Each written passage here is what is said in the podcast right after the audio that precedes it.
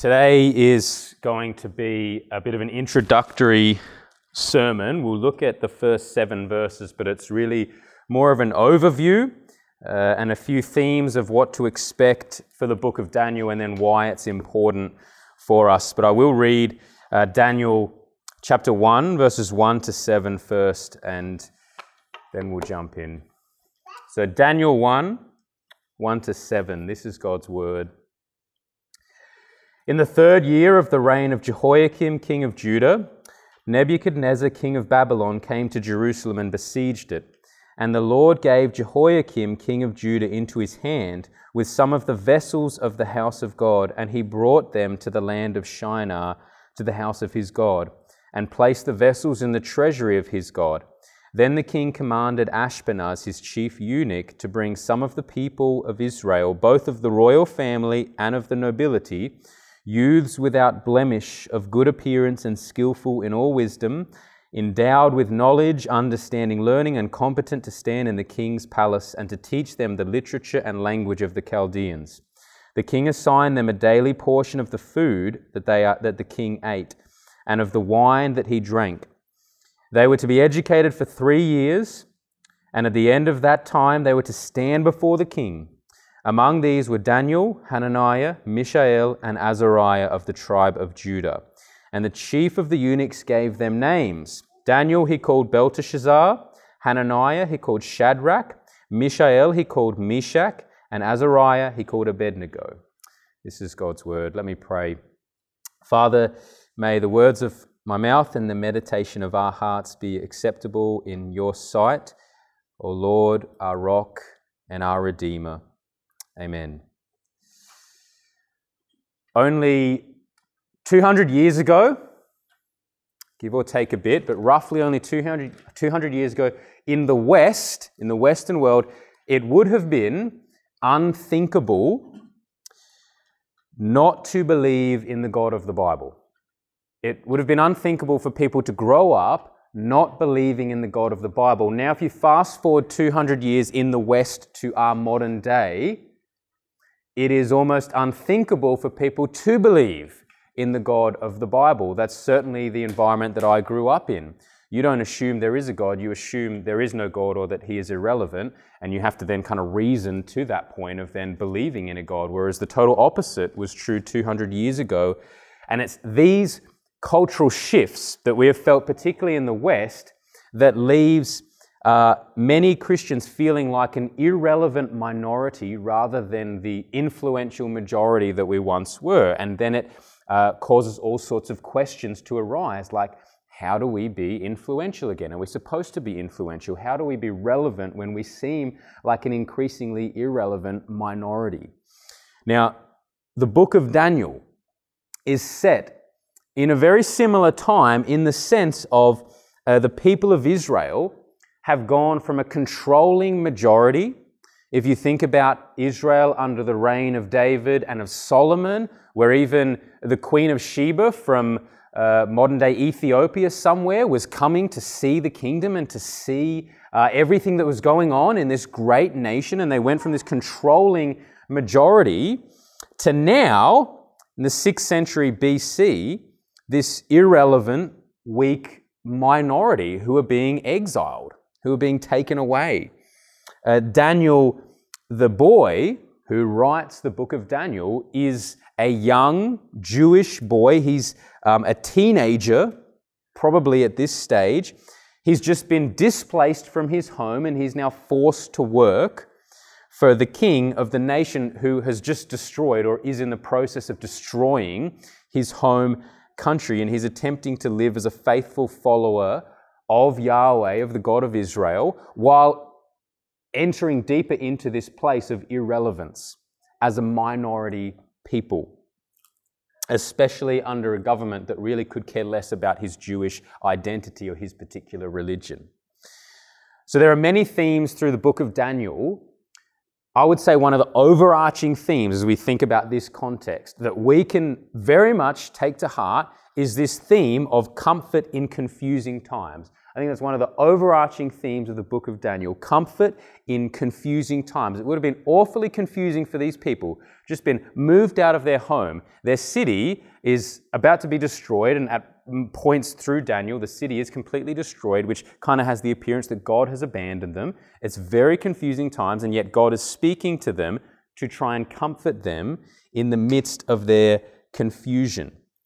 Now, for this reason, Daniel, in our day has become quite a popular book, I think. I don't know if you've noticed this if you keep track of what other churches preach through.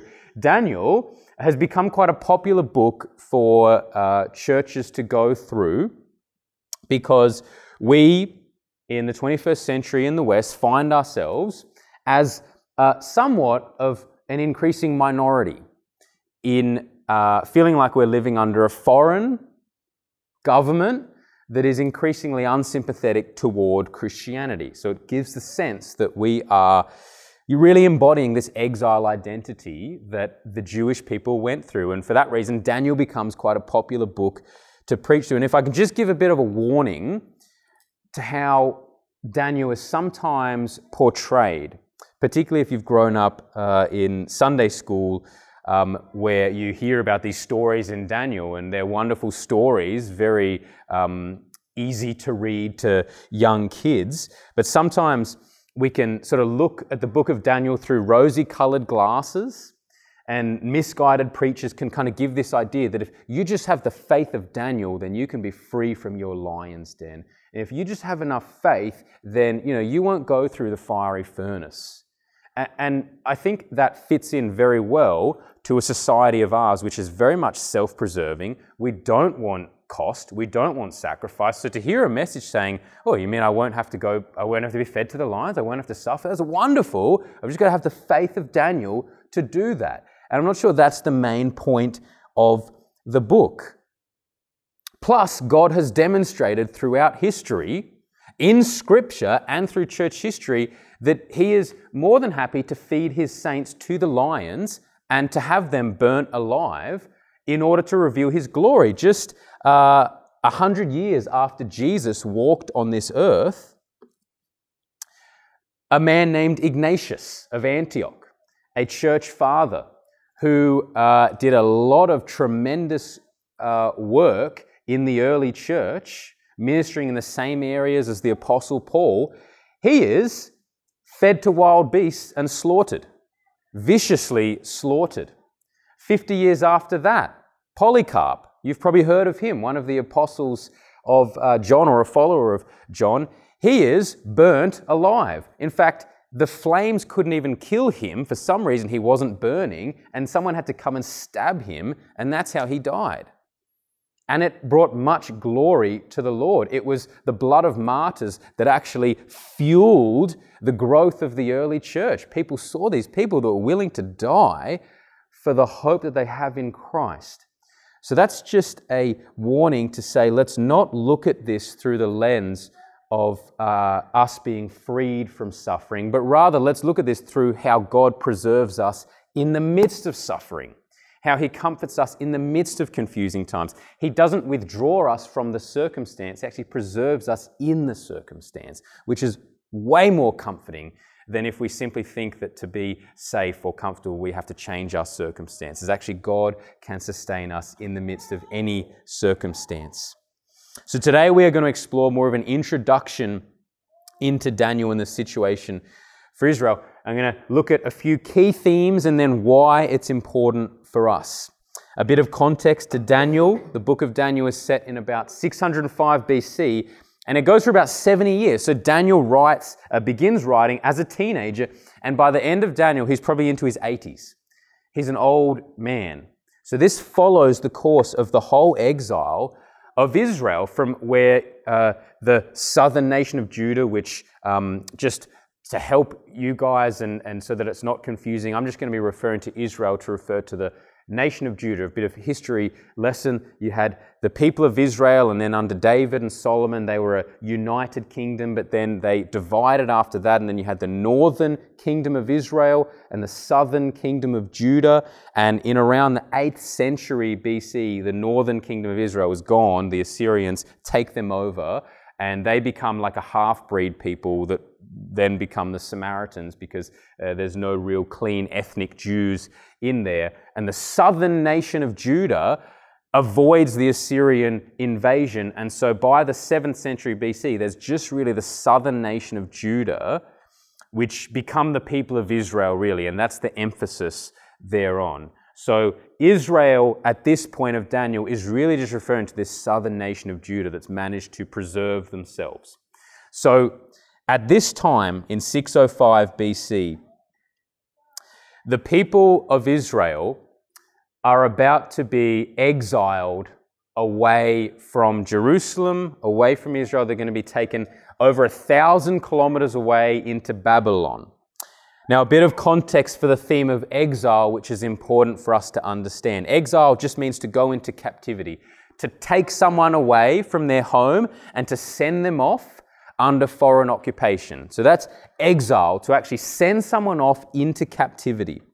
And the idea of exile was something that God had warned Israel from very early on. So if you do have your Bibles, turn to Deuteronomy chapter 4, because in Deuteronomy chapter 4, God uh, warns Israel that if they don't walk in obedience to Him, He will exile them. This was something that God spoke about over a thousand years before the book of Daniel. If you look at Deuteronomy chapter 4, from verse 25, we read the Lord saying to His people, When you father children and children's children, and have grown old in the land, if you act corruptly by making a carved image in the form of anything, and by doing what is evil in the sight of the Lord your God, so as to provoke him to anger, I call heaven and earth to witness against you today that you will soon utterly perish from the land that you are going over the Jordan to possess.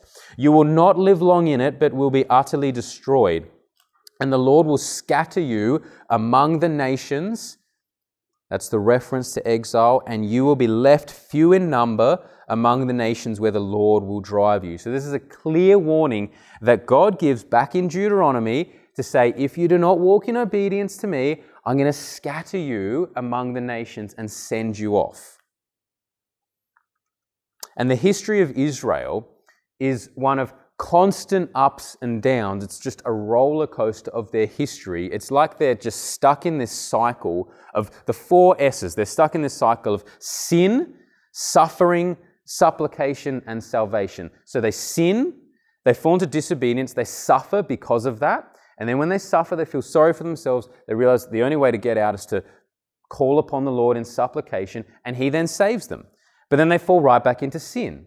And it's not like this upward trajectory, it's more like a downward trajectory where they just keep sinning, they suffer, they call out to the Lord, He delivers them, but then they fall right back in to sin. And by the 6th century BC, which is where we find ourselves here in the book of Daniel, as I said, the northern kingdom is gone. Now, for the southern kingdom of Judah, God's people there, Jehoiakim, begins to reign, and God is about to follow through on his promise to punish their disobedience. So, if we look back at Daniel chapter 1, from verse 1, let's work our way through the text and then we'll look at a few key themes overall of the book of Daniel. So, in verse 1, we read, In the third year of the reign of Jehoiakim, king of Judah, Nebuchadnezzar, king of Babylon, came to Jerusalem and besieged it. Now, the exile basically happens in three stages. So at this point, this is the very first stage of the exile, where the Babylonians um, are this increasingly dominant power, and they are about to take over Israel. But at this stage, Egypt is still kind of powerful, so um, Jehoiakim thinks he can go to Egypt for protection. And eventually, after 20 years, so 605 BC, we're in right now, 20 years after that, uh, Jerusalem is completely wiped out, everything is destroyed. There's three stages to it. And at this point in Daniel, we're at the first stage where a few people have been taken off, but the city is still there, and Babylonians um, appoint uh, governors, they appoint new leadership for Israel, but eventually it's just going to be wiped out. So, here in verse 1, we get the historical context, and then verse 2, Daniel says, And the Lord gave Jehoiakim, king of Judah, into his hand, that is, into Nebuchadnezzar's hand, with some of the vessels of the house of God, and he brought them to the land of Shinar, to the house of his God, and placed the vessels in the treasury of his God. Now, notice in verse 2, this is where we clearly see Daniel's perspective of the exile. We clearly see that it is not some unforeseen loss at the hands of a dominant kingdom. Daniel very much sees here Yahweh, the God of Israel, delivering Jehoiakim into the hands of the Babylonians. In no way is he saying these Babylonians are just way too strong for us. No, the God of Israel has allowed that to happen. He has given Jehoiakim into the hands of Nebuchadnezzar. And then, as you read the second half of verse 2, it's meant to give this picture of the humiliating situation that Israel was in. So, though Daniel sees the sovereign Lord totally in control, he's the one giving Jehoiakim and the people of Israel into the hands of Nebuchadnezzar. We read here that Nebuchadnezzar brings the treasuries, all of these vessels from Israel, into the treasury of his God, into these false gods. And this was commonplace for conquering nations to basically take them as victory trophies, to rub it in their face, to show, you know, to please their gods and show the rest of the people that we've conquered this nation. And so, as the people of Israel are reading this, eventually, it's meant to create this picture of just an utter humiliation that, that the Lord, it very much feels as though the Lord has abandoned them. And He has, in that sense, He sent them away. So that's the humiliating picture here. And then from verses 3 to 4, we start to see the indoctrination process for Daniel and his friends. So read along from verse 3. Then the king commanded Ashpenaz, his chief eunuch, to bring some of the people of Israel, both of the royal family and of the nobility, youths without blemish, of good appearance and skillful in all wisdom, endowed with knowledge, understanding, learning, and competent to stand in the king's palace and to teach them the literature and language of the Chaldeans. This is uh, the indoctrination attempts of the Babylonians to basically take the best and brightest this was standard practice so that you don't have to deal with the plebs. You get the best and brightest to basically say um, and, and indoctrinate them into the Babylonian way of life and just trust that, well, if that happens, then everyone else will follow. And also, if you get the best and brightest, then it's going to benefit you and your kingdom. So, this is here the Babylonians trying to just enculturate these Jewish people into the Babylonian way of life to basically make them captive to a Babylonian way of thinking. In verse 5, we see this continue, uh, where in verse 5 we read, The king assigned them a daily portion of the food that the king ate and of the wine that he drank. They were to be educated for three years, and at the end of that time, they were to stand before the king. So Daniel and his friends, these noble Jewish people, are brought on this three year indoctrination process, and they were given the food and the wine of the king. And this is kind of a twofold thing. It was uh, one, to create a dependence upon the leadership of Babylon, to, to create a dependence for these young Jewish people to rely upon the royal palace for their food. If you supply them, I mean, if they start having their own veggie gardens, then there's some self sufficiency there. But if you're providing them with the food and drink of the king, then it makes them dependent upon the royal palace for their sustenance. The second thing is that it really gives them a sense of being in with the king.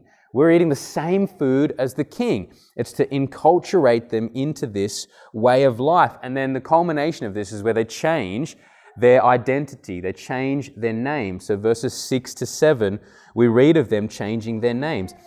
Among these were Daniel, Hananiah, Mishael, and Azariah of the tribe of Judah. And the chief of the eunuchs gave them names. Daniel he called Belteshazzar, Hananiah he called Shadrach, Mishael he called Meshach, and Azariah he called Abednego. These are all uh, Hebrew names that refer to the Hebrew God. So Daniel means God is my judge.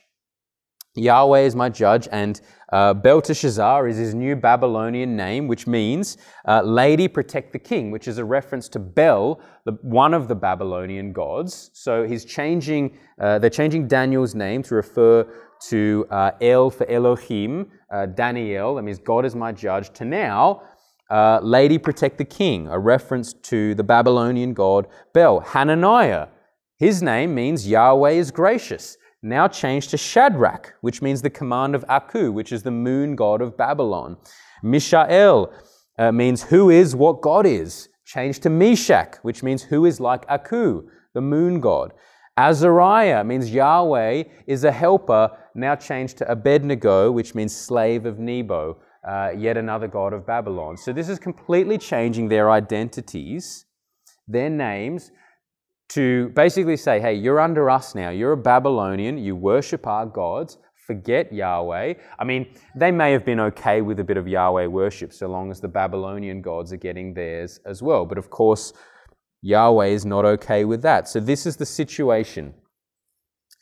Jerusalem is in the process of being decimated, and these uh, four faithful men, Daniel, uh, Hananiah, Mishael, and Azariah are being tested as they face this indoctrination process. Now, I want to talk about some key themes that we will see from, from this passage, but really that will flow all the way throughout Daniel that we should be aware of. The first key theme is God's sovereignty over earthly kingdoms. God is sovereign over earthly kings. We will see this all throughout Daniel. We read uh, how Daniel sees the situation, divinely inspired to write this in verse 2. The Lord gave Jehoiakim, king of Judah, into his hand. This is God's doing. I mean, think about it. It could have seemed, just from a natural perspective, it could have seemed to Israel that, well, you know, we became a weak nation. The Babylonians are just really strong. There's just a logical explanation to this. They just became more powerful. No. God had always showed through history that he was more than capable of delivering them with the fewest of people. Think of Gideon's army. This is very much the Lord uh, orchestrating these events in order to de- deliver them over. Um, in Jeremiah 27, um, if you're able to turn there, turn there to Jeremiah 27. We actually see this very clearly. So, Jeremiah the prophet is writing at the same time, a little bit earlier than Daniel, but he's writing basically the same time of Israel being exiled off to Babylon. And in Jeremiah chapter 27, verse 6, God says, I have given all these lands into the hand of Nebuchadnezzar, my servant. Just listen to that. I, this is Yahweh saying, I have given all these lands into the hand of Nebuchadnezzar, my servant. This is the God of Israel saying, My servant is Nebuchadnezzar, the one who uh, is about to destroy your whole city and take you away. He's my servant. That's my guy. He's going to fulfill my work. To make it even clearer, in verse 8, of Jeremiah 27, he says, If any nation or kingdom will not serve this Nebuchadnezzar, king of Babylon, and put its neck under the yoke of the king of Babylon, I will punish that nation with the sword, with famine, and with pestilence. This is God saying, I'm using Nebuchadnezzar, and every nation better bow to him, or I will punish them. Regardless of the wickedness, of any leader or nation. This is comforting for us. Regardless of the wickedness of any leader or nation, God is totally sovereign over them, and He will use this to achieve His purpose. He will use any leader. We're going to see later on in Daniel, he'll raise up Cyrus, which uh, the prophet Isaiah talks about. He will raise up Cyrus to then set his people free. He'll just raise up one wicked leader to take them off to Babylon, then raise up another leader to get them out and bring them home. It's easy work for God.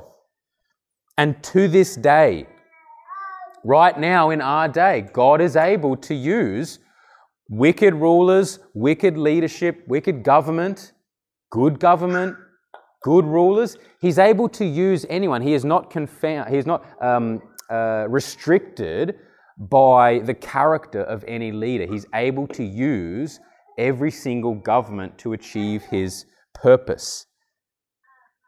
It is not possible to rightly understand God's sovereignty and still remain in a state of hopelessness about the state of the world.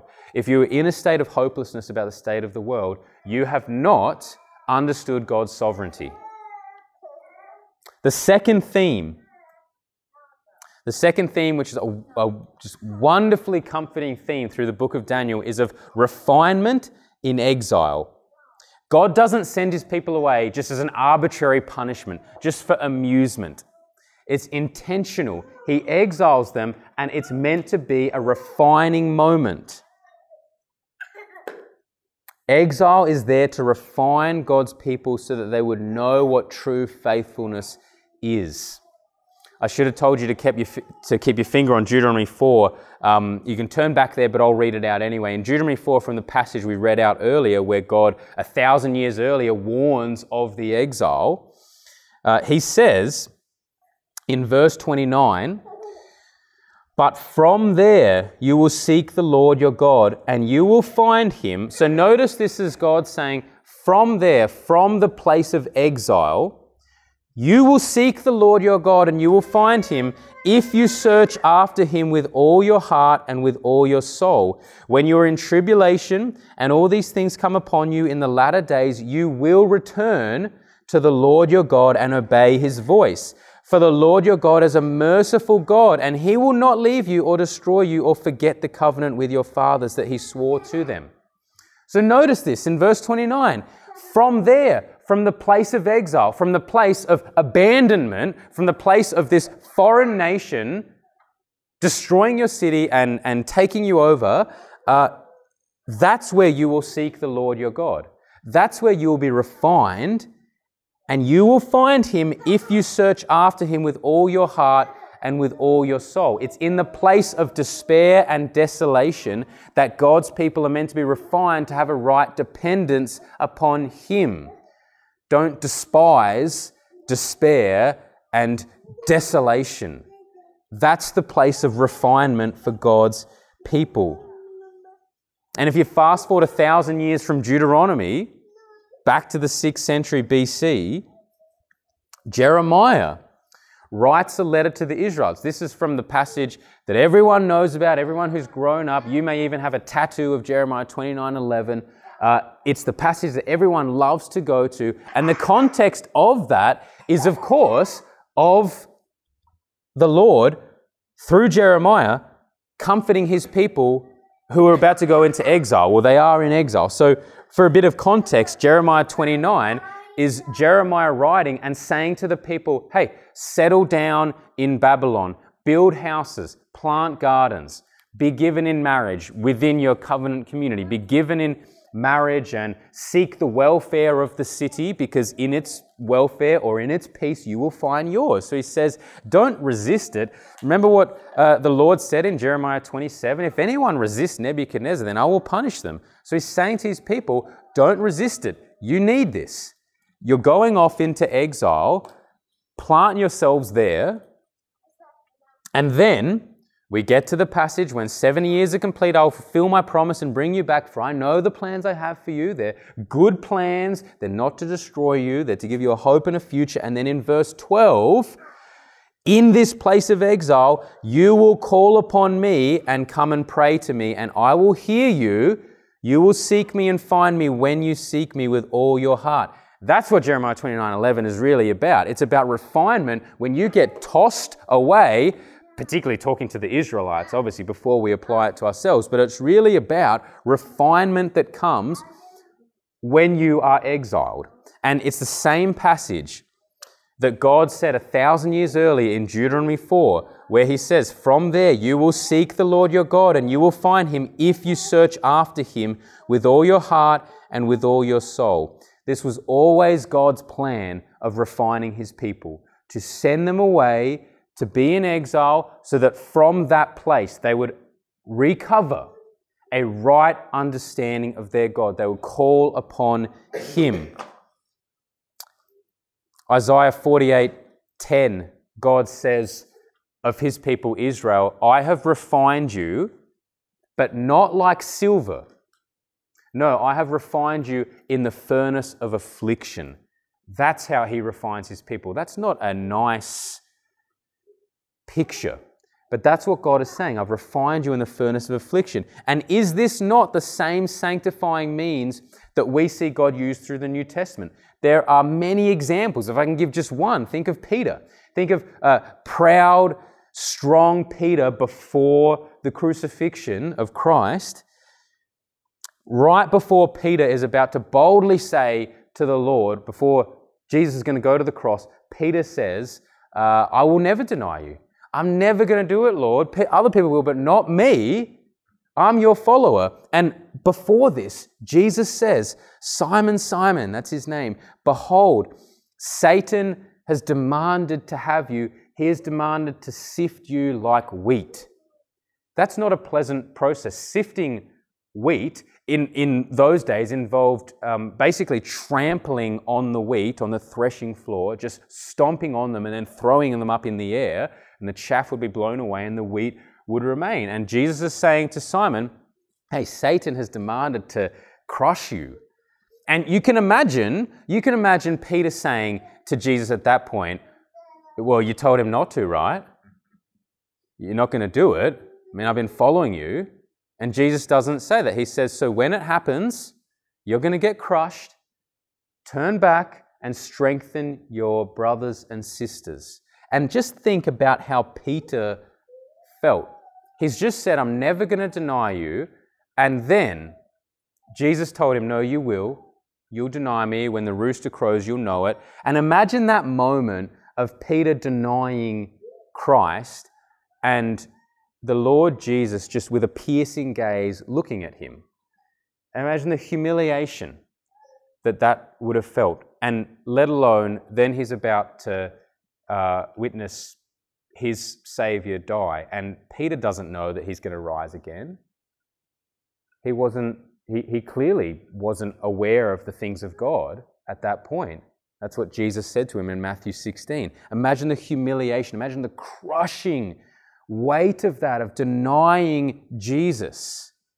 And that was God's refining work. He had to go through that. He had to be refined in that place so that he could then be prepared to lead a community of disciples. God's refining work comes amidst exilic conditions, it comes amidst despair and desolation. That's where God refines his people. We follow a suffering servant.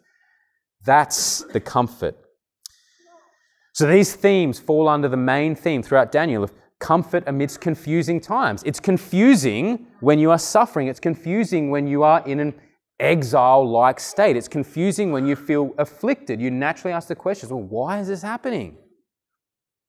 But it's comforting to know that nothing is purposeless when you understand God's sovereignty. It's comforting to know that God is sovereign over all of the wicked and chaotic rulers, over all of the terrible things that modern day governments have instituted. God is sovereign over that. He has not lost control. Now, I want to finish just briefly with why this is important for us. I've got three reasons why the book of Daniel is going to be important for us now. Uh, we know the context of Daniel is exile. The first reason as, as to why it's important is because we are exiles. We are pilgrims. We're strangers. We get given that identity by the New Testament. The writer of Hebrews, in giving his wall of faith in chapter 11, describes all of these men and women of God who have served faithfully. And it's, it's quite uh, depressing in one sense as you read it because they never actually inherited uh, the, the promise. And, and we are yet to inherit the promise. The promise waits uh, for the final day of redemption. That's what the writer of Hebrews is talking about. And he says, because they were strangers and exiles on the earth, he says, they desire a better country. That is a heavenly one. Therefore, God is not ashamed to, call, to be called their God because they are exiles and they're not trying to make home here. They're not trying to make home on, on this earth. They're actually looking forward to the city whose builder and architect is God. That's what they're looking forward to. And we are meant to see a correlation between the exile of God's people here for Israel. We're meant to see a correlation between that and our existence in the sense that we're not at home. God's people were not at home in Babylon. We're not at home here. We are meant to be strangers and pilgrims. So we are exiles. Peter says, Conduct yourselves with fear during the time of your exile. And then he says, and we went through this a few weeks ago I urge you as sojourners and exiles to abstain from the passions of the flesh which wage war against your soul. So he's saying, You're exiles here. I want you to be at home in the sense I want you to be good citizens, conduct yourself honorably, so be involved in society, but don't put down such deep roots that your hope is in this world. Your hope is in the world to come. Your hope is in a heavenly home. Therefore, you are exiles.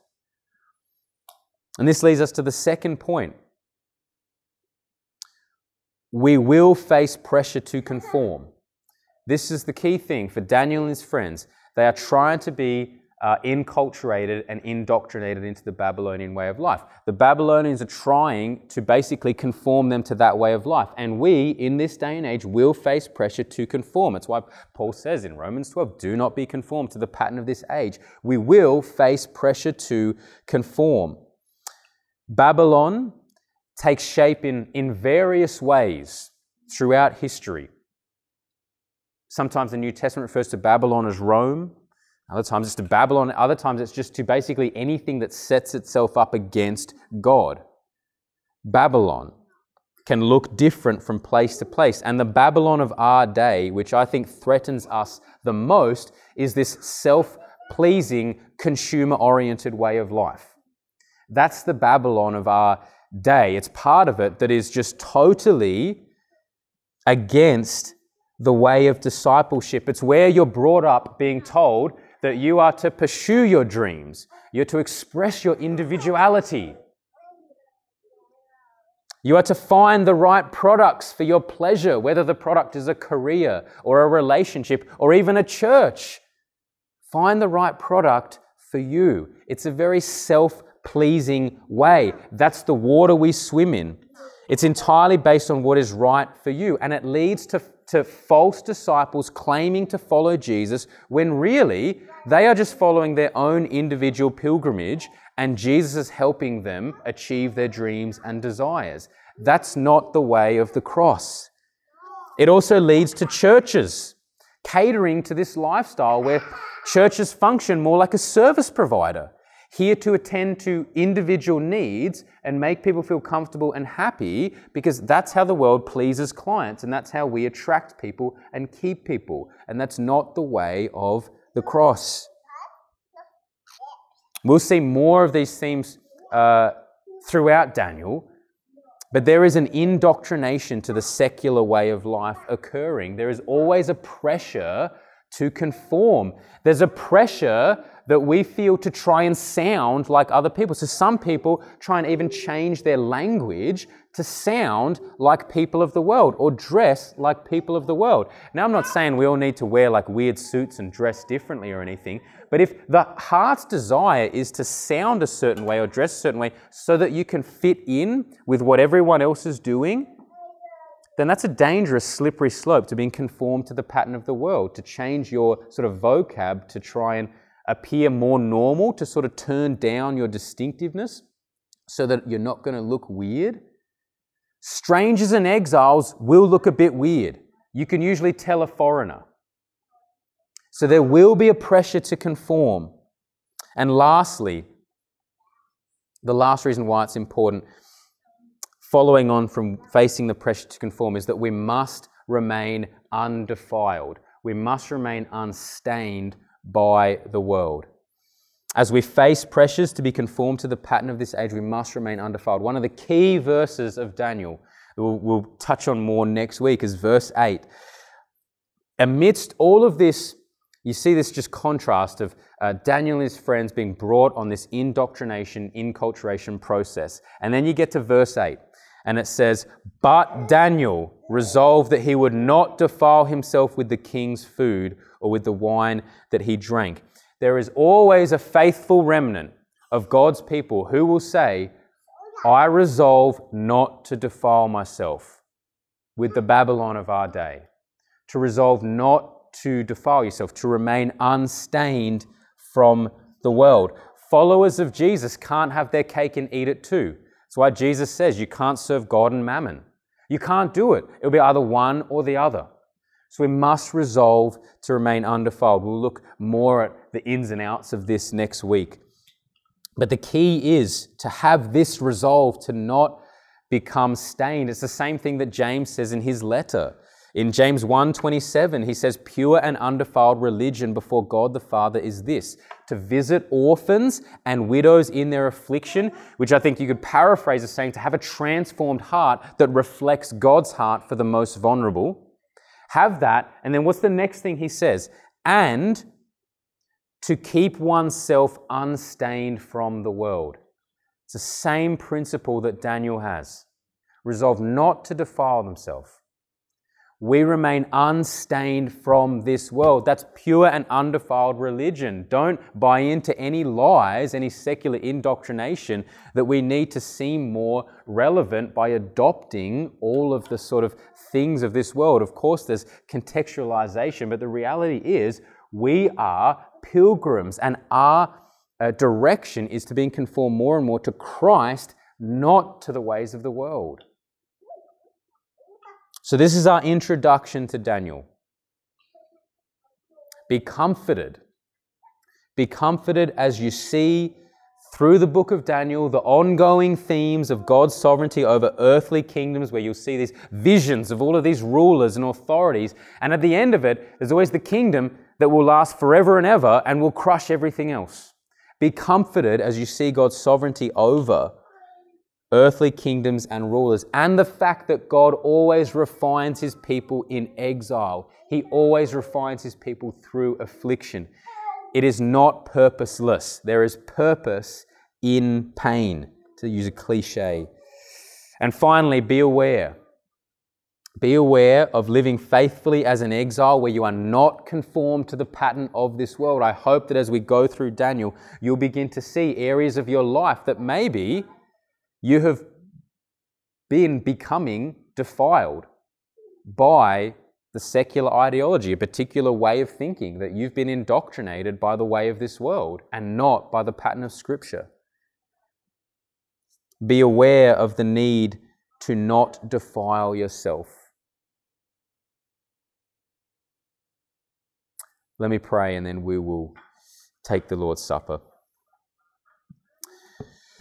Father, as we approach uh, your precious word over the coming months through the book of Daniel, we do pray that it would be awfully comforting for us. We pray that you would speak to us, that would be very aware of areas of our life that we, we ought to say, I'm not going to be defiled by that.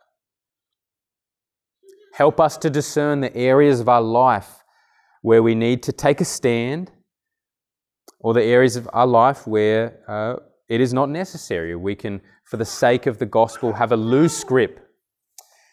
And I pray uh, that you would, all through this, just illuminate us to the majesty of Christ and to God's sovereignty over every single thing, over every earthly ruler and authority, and help us to long for our heavenly home to realize that we are exiles here.